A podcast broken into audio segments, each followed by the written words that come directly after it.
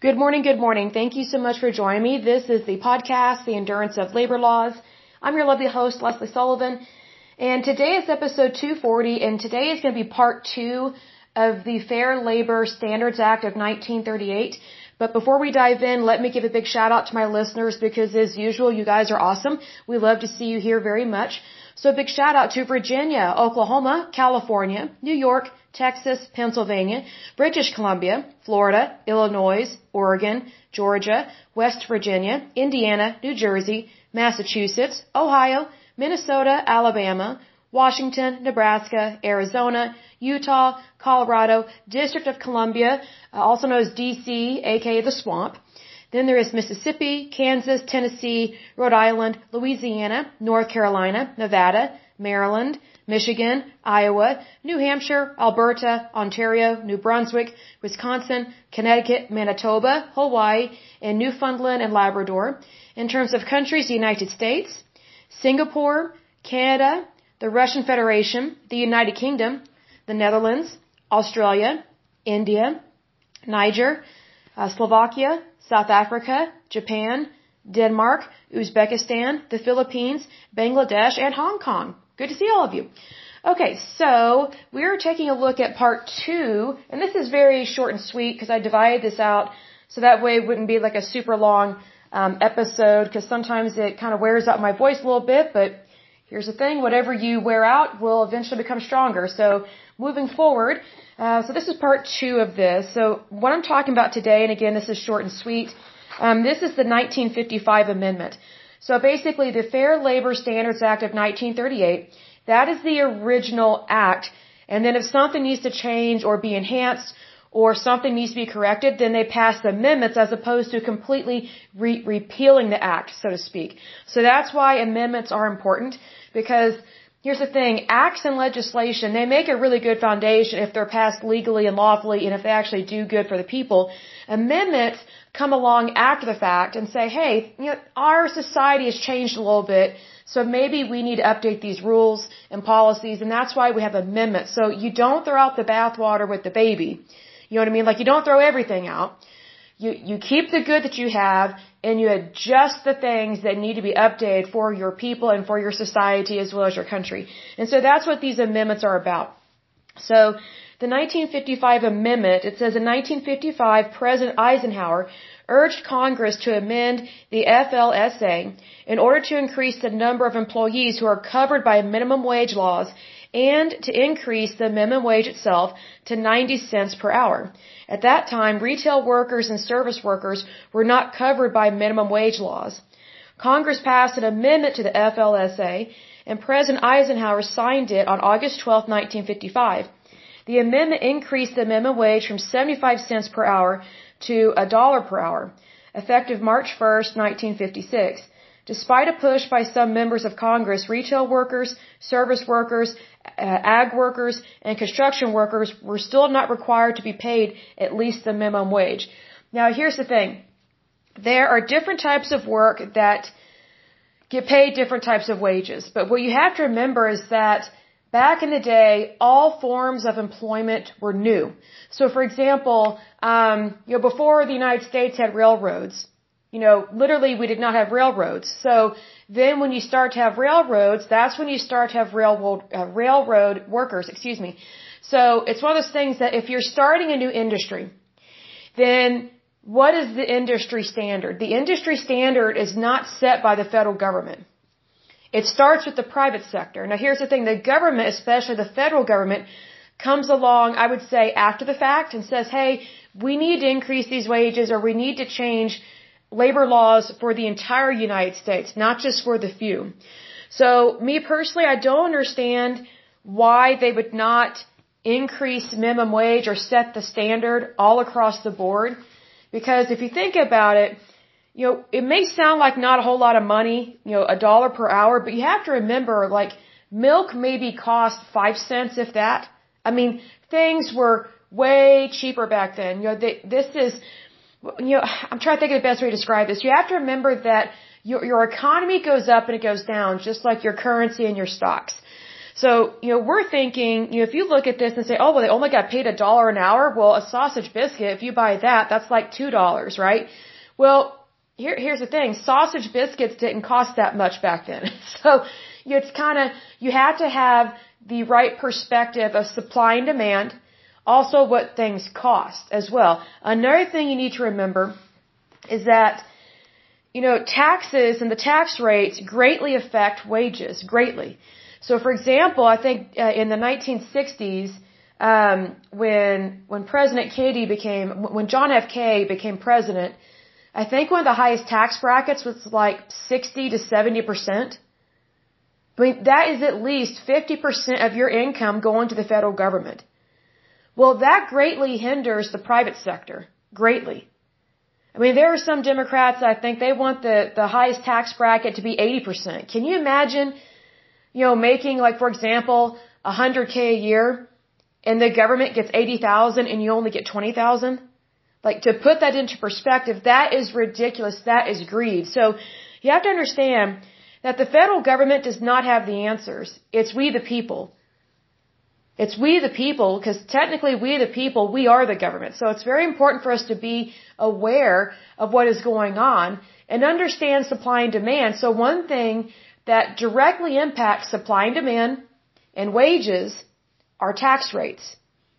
And whenever tax rates go really high, there is a stifling of the economy and there, there is a stifling of growth, meaning the, the private sector is greatly much hindered by high taxation because the more you have to pay as an employee, the more your employer has to pay.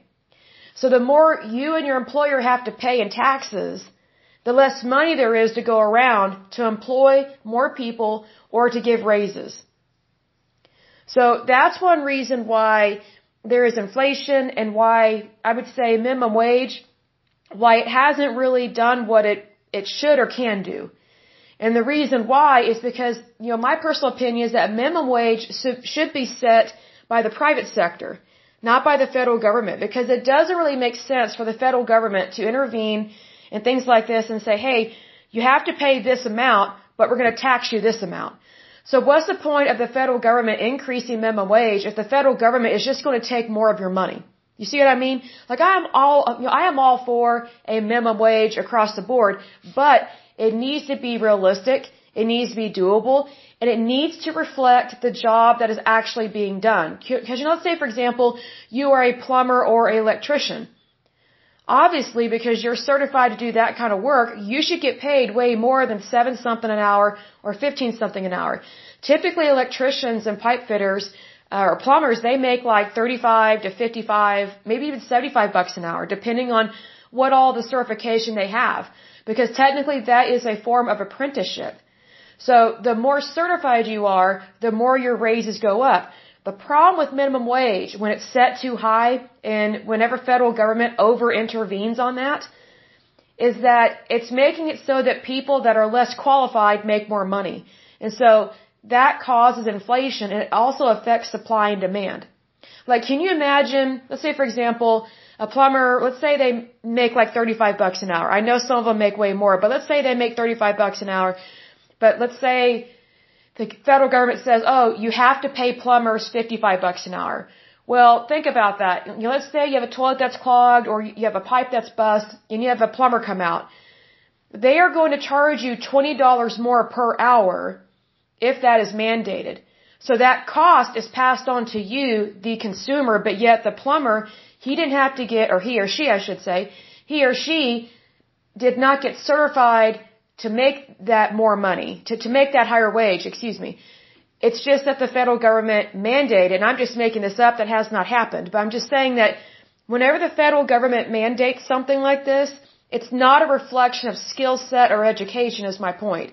You know, whenever you have a plumber come out and they've got, you know, like for example, on their truck or van, they list their license numbers and their certifications, that should tell you, first of all, that they know what they're doing. And also, you can look those licenses up and just confirm that they are licensed and that they are current, they are insured, and whatever the case may be.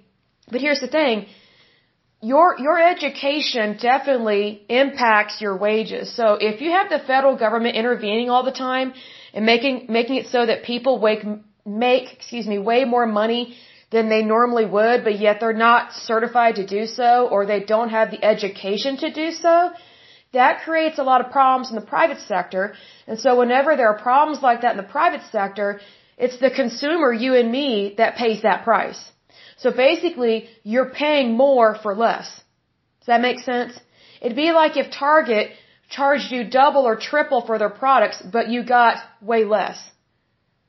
See, that's what happens whenever you have the federal government intervene or over intervene. And again, I am all for a minimum wage, for sure, and, and setting a standard, but that standard needs to reflect what is happening in society.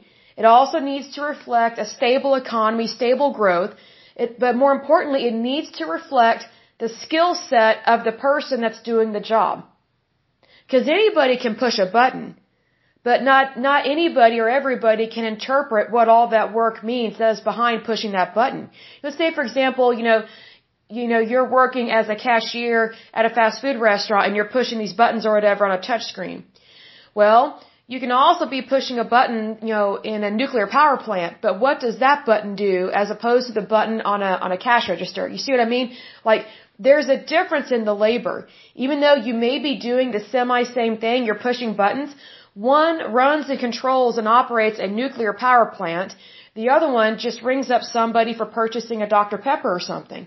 So th- there is a difference in that labor. So that's why you have to be aware of what all goes into someone's job. And that is determined by the employer in the private sector. It is not determined by the federal government. And later on we will see, um, when discussing this, going into more and more amendments of this act, that sometimes presidents get involved in stuff they should not get involved in. For example, President Obama, him and his goons tried to pass this legislation under the FLSA that changes how your work is classified. I remember when this happened because I went from being a um, a salary employee to an hourly employee, and I didn't like that. I didn't like that at all. I did not need to be an hourly employee because now I've really got to punch the time clock now. Now my employer is watching my back all the time. Because employers hated this. Like, you know, let me put it this way. When I was younger and I worked in retail, I loved being paid hourly because I could really make up time on overtime. But then when I moved up to a higher executive type job, I, I actually thought it was nice to be salaried because it didn't always matter when you showed up and when you went to lunch or when you clocked out because you just got paid the same. And, and if you did work more, then yes, you did get paid more, maybe a bonus or maybe they calculate it as hourly as time and a half or something. But when you're salaried, your, your employer is not watching you like a hawk. So whenever I got switched to hourly, it was hell. They literally had to install time clocks at every door.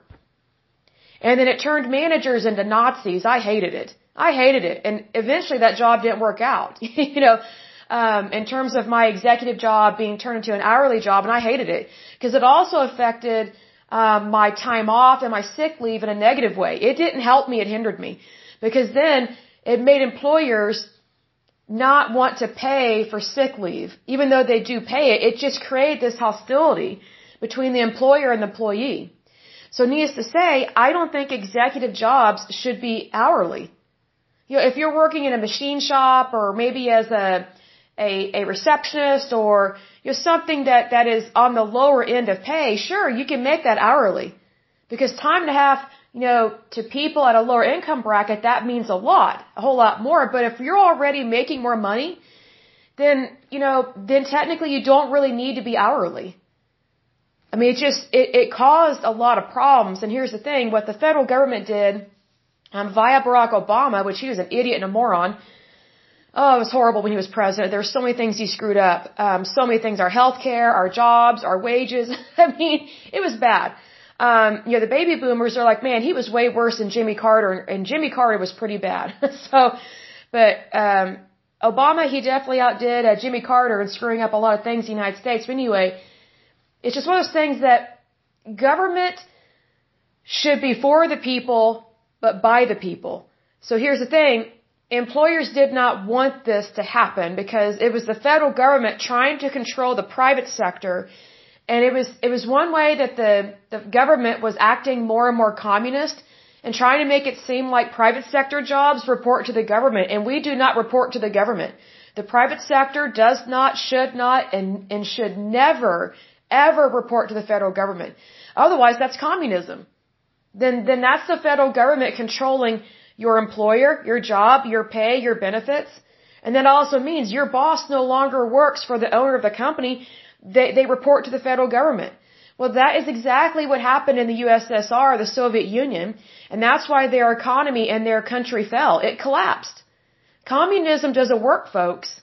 So, you know, I, I am all favor for fair labor standards and things of that nature, but it needs to be done appropriately.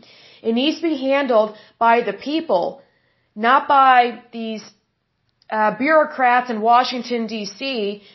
who just love to raise taxes on everybody. It's not just the rich. Like what you have to remember is that if taxes are raised on the rich, that technically impacts everybody. So then your taxes by nature are going to go up.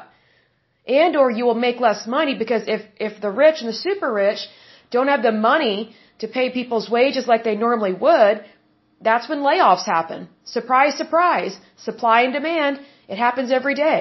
So needless to say, that's why you need to vote Republican. You need to vote for democracy and capitalism. You need to vote for liberty and for freedom because if you don't have those things, you're not free and you will be greatly hindered. And also you will be embracing communism. And that, that doesn't sound good to me at all, but some people, they, they stupidly think that communism is great. I'm like, wow, you've never lived in a communist country. That's why you think it's so great. so be smart, don't be stupid. But anyway, I will go ahead and end this podcast, but as usual, until next time, I pray that you're happy, healthy, and whole, that you have a wonderful day and a wonderful week. Thank you so much. God bless and bye bye.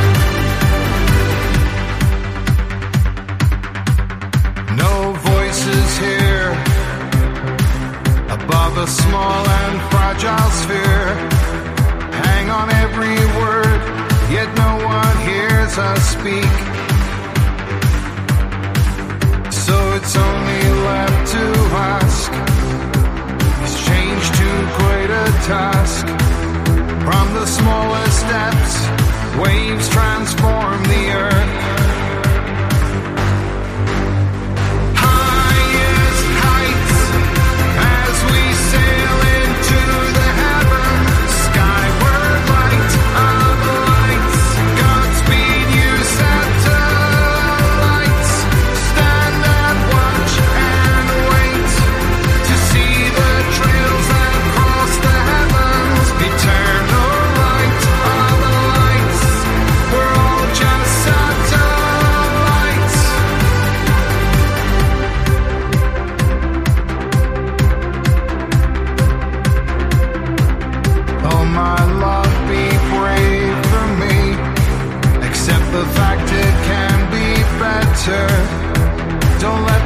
world go down without a fight. And I still hold the firm belief that we borrow from our children and we pay the price in this life.